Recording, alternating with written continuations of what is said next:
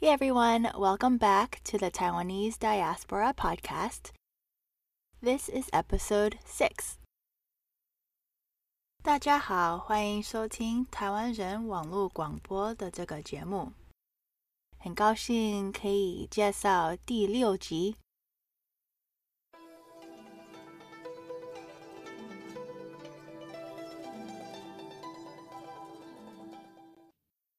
Hi, Chen. Thank you so much for joining me today. Excited to hear about your childhood, uh, moving from Taiwan to Hong Kong to the US.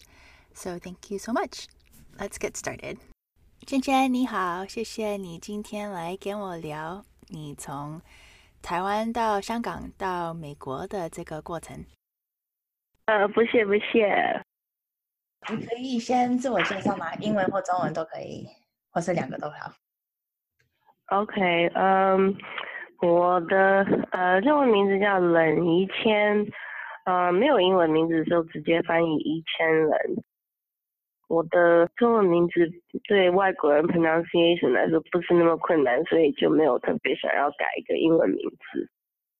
然后我是台湾出生，呃，我是香港长大，然后在美国来念大学的。比较不一样的地方是，我是因为我跟着我爸爸的工作，我们调过了一路过来的，不是说投资移民或者是呃小留学生这样子。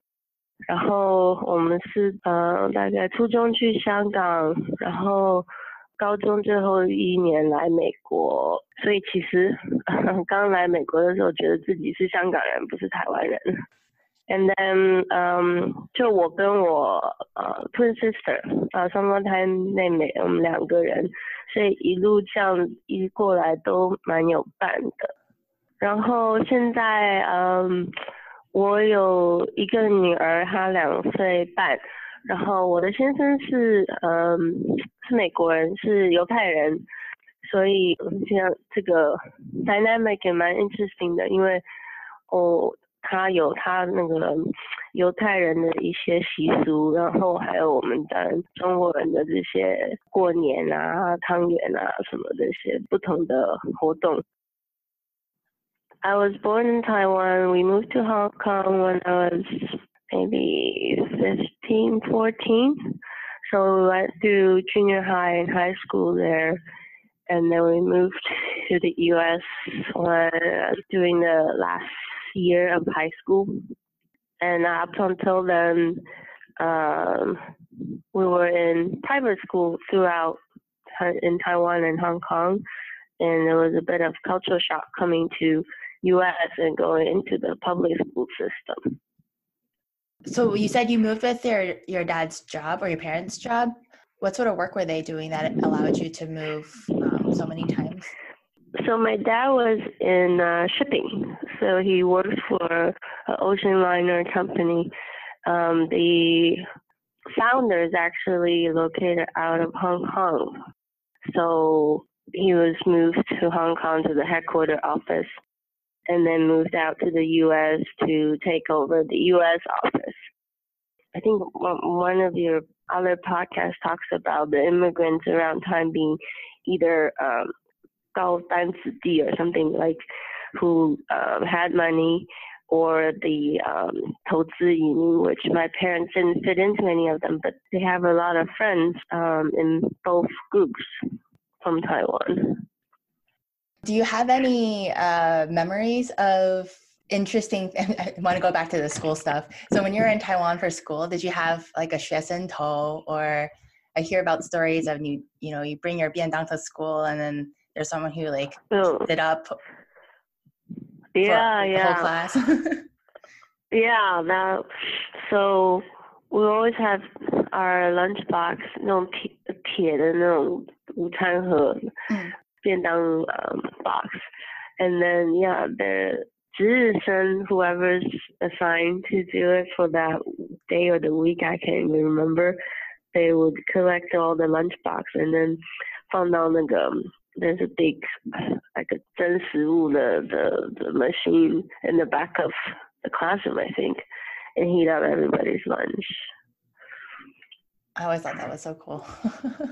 Yeah, and then 都是一样的桌子啊，桌桌子里面有那个有个 a hole for your stuff and and then the seating assignments based on you know how well you do in class, which is counterintuitive because you probably want the poor performing students sitting in the front as opposed to the back, you know. Oh wow! So it's not alphabetical or it's, no, it's only it's by based scores. on your uh, ranking of your grades. Wow. Yeah, that that was fun. Not very um, not very helpful uh, for poor performing students, but you know that was how it was. and did you find that like I also heard that I don't know if they still do it like that the teachers moved around because in the U.S. and when we go to school we like the students move to the different classrooms. Yeah, we no, we always stay in one uh, classroom, and the teacher comes and goes based on which what you know what period is, which what what they what they're teaching, and then you're in the you're in your assigned seat for probably this semester because the grades based on the whole semester or quarter. I can't remember. Oh my gosh. Yeah. And then did you have to go Um, to these like extra bushiban and all that stuff that all the kids do nowadays? We didn't do that much of it. Um, there was some of it. You know, we did um, Xing Sun class. You know, and Oh, that was it. Yeah, and then uh, I think my parents they weren't that rigid in that sense because I don't know if it's because they both did their um, graduate degree in U.S.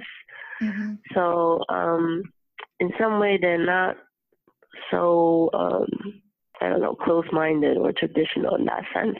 Mhm.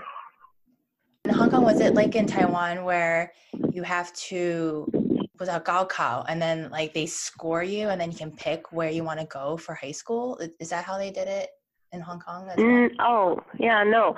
So we were in an international school for, I guess, junior high and high school. It's all, all one school, one system. So we didn't have that test. There is something at the end. It's, I guess, it's the UK system. So there is a test at the end for scoring for college applications. But we didn't. We weren't there for that um, I think going from Taiwan to Hong Kong, it was a, a lot more um, free and fun because we're in an international class with teachers from all over the place, and it's not as rigid and um, the I guess the education and the way they teach is a lot more lively. And then there was Chinese classes, which we it's based on your Chinese level skill. So we were in the obviously the more skill section being Vegas. I remember arguing with teachers in class about stuff just because I didn't like the teacher or what she, she was saying. So it wasn't at all like how it is back in Taiwan where, you know, it's one directional. And I guess even more Yeah, freeing when you came to the US. Uh, yeah, and then coming to the U.S. is a, a bit of culture shock because so we went to we were in private school throughout, and then coming to the U.S. we just went to the local public high school just because you know it was closed and it was a decent ranking school, but the campus was old and they had portable classroom, which is common in California. But when my sister and I toured the school the first time, we were in tears because we never seen a school like this. We I like our school in Hong Kong was a brand new building with pools and gyms and Whoa. and then to see a classroom with in a portable container, you know, box was like going to the slums or something. Yeah, my high school had like 21 of those because our school was just so big and they ran out of room. yeah, yeah. They couldn't quite keep up with the expansion and whatnot. Now, the that public school we went to has been renovated. It looks great, but at the time when we went, it was so old and you know like patched up. 你刚搬来美国的时候，你 说你是你说自己 identify As as yeah, Hong Kong as or Cantonese. right, yeah, because 因为我们呃、um,，I guess um, I guess the identity formation took hold. So yeah, I um, had more friends from Hong Kong at first when I first moved here. Do you think it's changed at all over the years that you've been in the U.S.? Uh, yeah, definitely. And, and, that's changed over the time because I think it's just the initial transitional years uh, where we just left Hong Kong and all my friends were in Hong Kong and we spoke Cantonese. And I think after maybe three, four years, well, I started having more Taiwanese friends. Uh, so towards um, halfway of my college years, probably, um, I started having more Taiwanese friends, and they all told me they thought I'm from Hong Kong and I'm not Taiwanese because I hung out with um, people from Hong Kong only before. So, how many languages do you speak? So, Cantonese, Chinese, uh, Mandarin, and English. Since you've lived in different countries, what do you think the distinguishing differences are? You know, being a Taiwanese in Taiwan, Taiwanese in Hong Kong, and then Taiwanese Hong Kong in the US? I guess I didn't think about Taiwanese being in Hong Kong because we kind of just start assimilated to um, you know Hong Kong's language, culture, whatnot. I'm coming here. Um, at first, I didn't think of myself as Taiwanese. I just consider myself Chinese, so it's a general label. And then because well, my parents um, they are uh, born in China and then moved to Taiwan. At least my dad. So um, we're kind of consider ourselves Chinese from Taiwan as opposed to label ourselves Taiwanese, mm-hmm. which is confusing for any non Asian. But now, I mean, now that I'm older, it doesn't really matter. It's like, I don't know, you speak Chinese, great. You speak Cantonese, cool. Know, that works. Yeah. Uh, it's just another connection point with people now. So. Yeah. So how was it? How difficult was it when you moved to Hong Kong and had to? Did you know Cantonese before you went? No, um, that that was a tough transition, but also easy because we were younger. So picking up new language is a lot easier. Um, I think we were, because we were so young it was only at the beginning where you know we couldn't understand because we went to a international school in Hong Kong, so they everything was taught in English, and then the student amongst themselves speak Cantonese. Uh, even though there's Chinese classes, but that's not the pre- predominant uh, language amongst the, the classmates. So um, at the beginning it was a little hard, but then you know kids pick up things so quickly. You know, I'm in the same class with my sister, so we always have each other, and then we venture out and start meeting friends together. So um, that made it a lot easier. Oh, that's really cool. Yeah. I, I'd say coming to the U.S. was a tougher transition because we're very set in our ways and wanted to stay with our friends. We resisted in coming and we were very upset being in this new environment where um like in Hong Kong we were we can get around ourselves, go out with our friends after school. Coming to the US and living in the suburb means we can't go anywhere without a car, without getting picked up and dropped off by somebody. So that was a tougher transition. I think partly because we were older and we were teenager and hormonal. I think it's a tough tough age to move. Uh, I actually thought um, where the school we went to in the suburb, even though it's in California, is not very um, Asian. Or well, I have to say I'm uh, I was pretty snobby about my definition of Chinese. Mm-hmm. If you don't speak Chinese, you're not Chinese to me. Mm-hmm. at the time. So I always thought um, a lot of the people, um, even though they're Asian looking, that they're born here, they don't speak their mother tongue as as, as I would consider. That I don't consider them very Asian. So at the time, we only uh, me and my sister we hung out with a couple of the other people that moved here um, later in life and speaks Chinese or Cantonese. Mm. And then in, college, like what, what did you, what sort of, what did you find yourself attracted to? Like what type of groups did you want to be part of? Did you ever have any sort of identity exploration? So um, initially, I was uh, associated myself with um, people from Hong Kong. So these are mostly the international students that was either here um, as transfer students or they moved here for school, uh, as opposed to the ones growing up here. At first, it was just specifically Hong Kong, and then I expanded it out to kids from Taiwan. So definitely uh, associate with self, myself with people not born here, not being born here myself. So. so you said you have a twin sister as well. Yes. What's it like growing up with a twin sister? Well, people always have the same questions. Um, 一定会问有没有心灵感应，like you know, do you feel her, you know, her pain or this and that? People always probably end up asking us that. Growing up, it was almost nice and very comforting to have a twin sister because we're always in the same class, we're always in the um, same grade, going to school together. So I have a default uh, best friend. And then after we moved here, we kind of start to go our separate ways. So we were in different colleges, and actually she lives in London now, and I live in San Francisco. So we're not that close in proximity, but we still talk pretty regularly. But uh, what's funny is because we moved around and we picked up, you know, Cantonese, Mandarin, and English all throughout this time, um, when we talked, we intermixed the the three a lot, and I've we've had like other people that listen to us and, and get really confused as to like what are you guys saying. That's so which fun. is which is nice because I think they talk about twins being babies about developing their own language.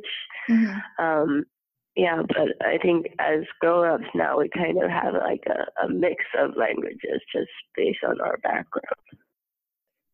Did you know you wanted to stay in the U.S. after college? Um, well, because my parents are here, even though um, I visited Hong Kong and Taiwan throughout my student years and thought about um, finding job in Taiwan, but that didn't really happen just because you know my parents are here mm-hmm. and they they stayed. Yeah. That's cool. How did your sister end up in London? So she was working uh, in New York and then moved with her company to London. And then um, I think in New York, that's where she met her her husband, who's from London. And when he moved back uh, to London, she kind of, you know, figured out a way to have her company move her there. Yeah, always follow love. yeah，、um, 这个不知道不能说是精彩，但是我是觉得蛮好玩的。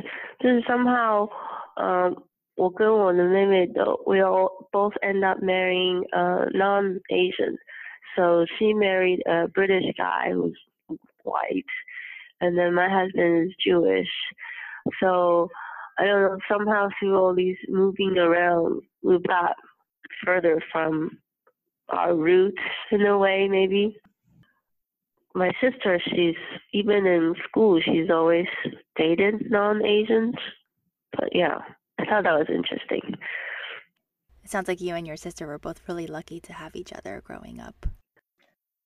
那你现在你说你有呃两岁多的女儿，那你在家里是讲什么语言？嗯、家里我跟她尽量讲中文，and then 我爸爸妈妈嗯都会跟他讲中文，which um leaves out my husband sometimes because 他 he doesn't speak Chinese，他可能用猜的 figure out what what's going on sometimes, but um so my 我的女儿 first language is Chinese because that's the first one she learned. 她现在开始上学，started to speak more and more English. Yeah, we'll see how long I can keep it up. 那你是用什么样的教学方式？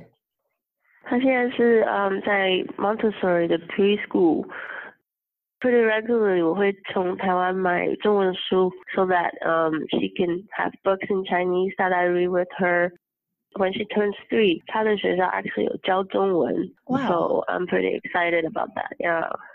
So she'll have um afternoon Chinese immersion program while she's there. So I think 那样子可以学认字了 because I can't quite do that with her or I haven't figured out how to do that with her at home. How do you stay connected to your Chinese roots? Do you have favorite foods you like to eat or cook? Do you watch any movies or listen to any music to stay current? I wish I have more time for for movies and stuff. I haven't been keeping up with the latest, you know, movies and TV shows. I used to binge watch that in college. Now I think the only way I stay um, connected to my roots is really primarily on Facebook with the different groups I join. That's probably where I found you is the raising bilingual children. That's been Yeah. very helpful. And then just through that, uh, and now that my uh, I have a daughter, in her school, meeting other parents. Although um, I'm meeting a lot of Chinese parents from China, I'm not running into as many um, Taiwanese parents through my daughter's school. Yeah. Yeah, I was just actually I was just commenting to my husband, like I'm meeting all these mainlanders. Like, where are all the Taiwanese? well, maybe get Um, connected in terms somehow. yeah, hopefully. Um, in terms of eating, I don't cook as much Taiwanese or Chinese food as much as I like, but that's that's where I think my parents being around and living close to them is helpful.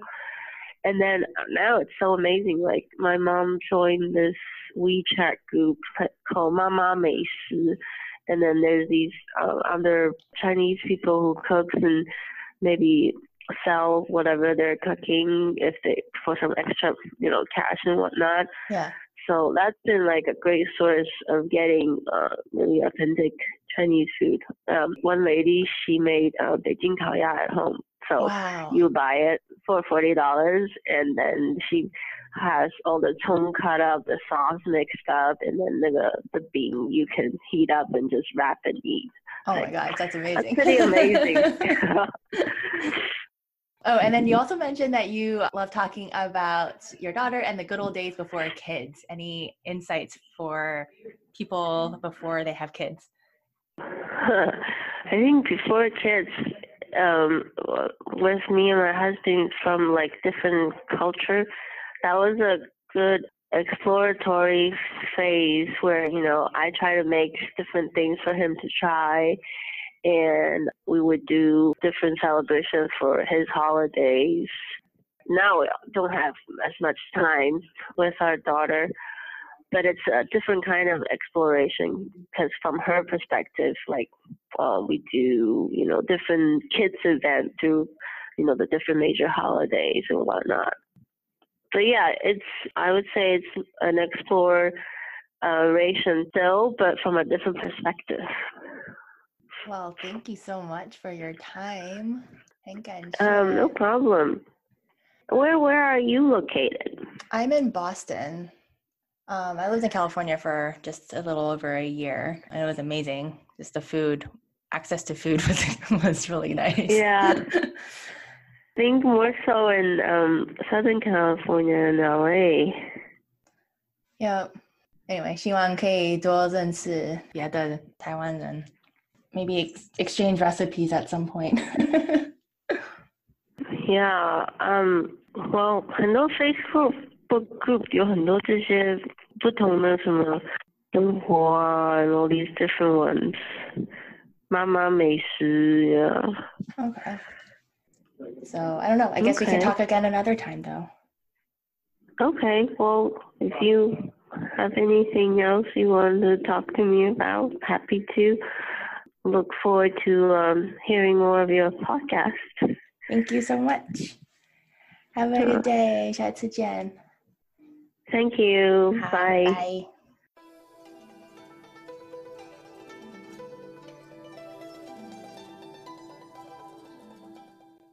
如果你想跟我分享你的故事，或是跟我联络的话，please reach out over social media on Instagram, Twitter, or Facebook at TWDIASPORA,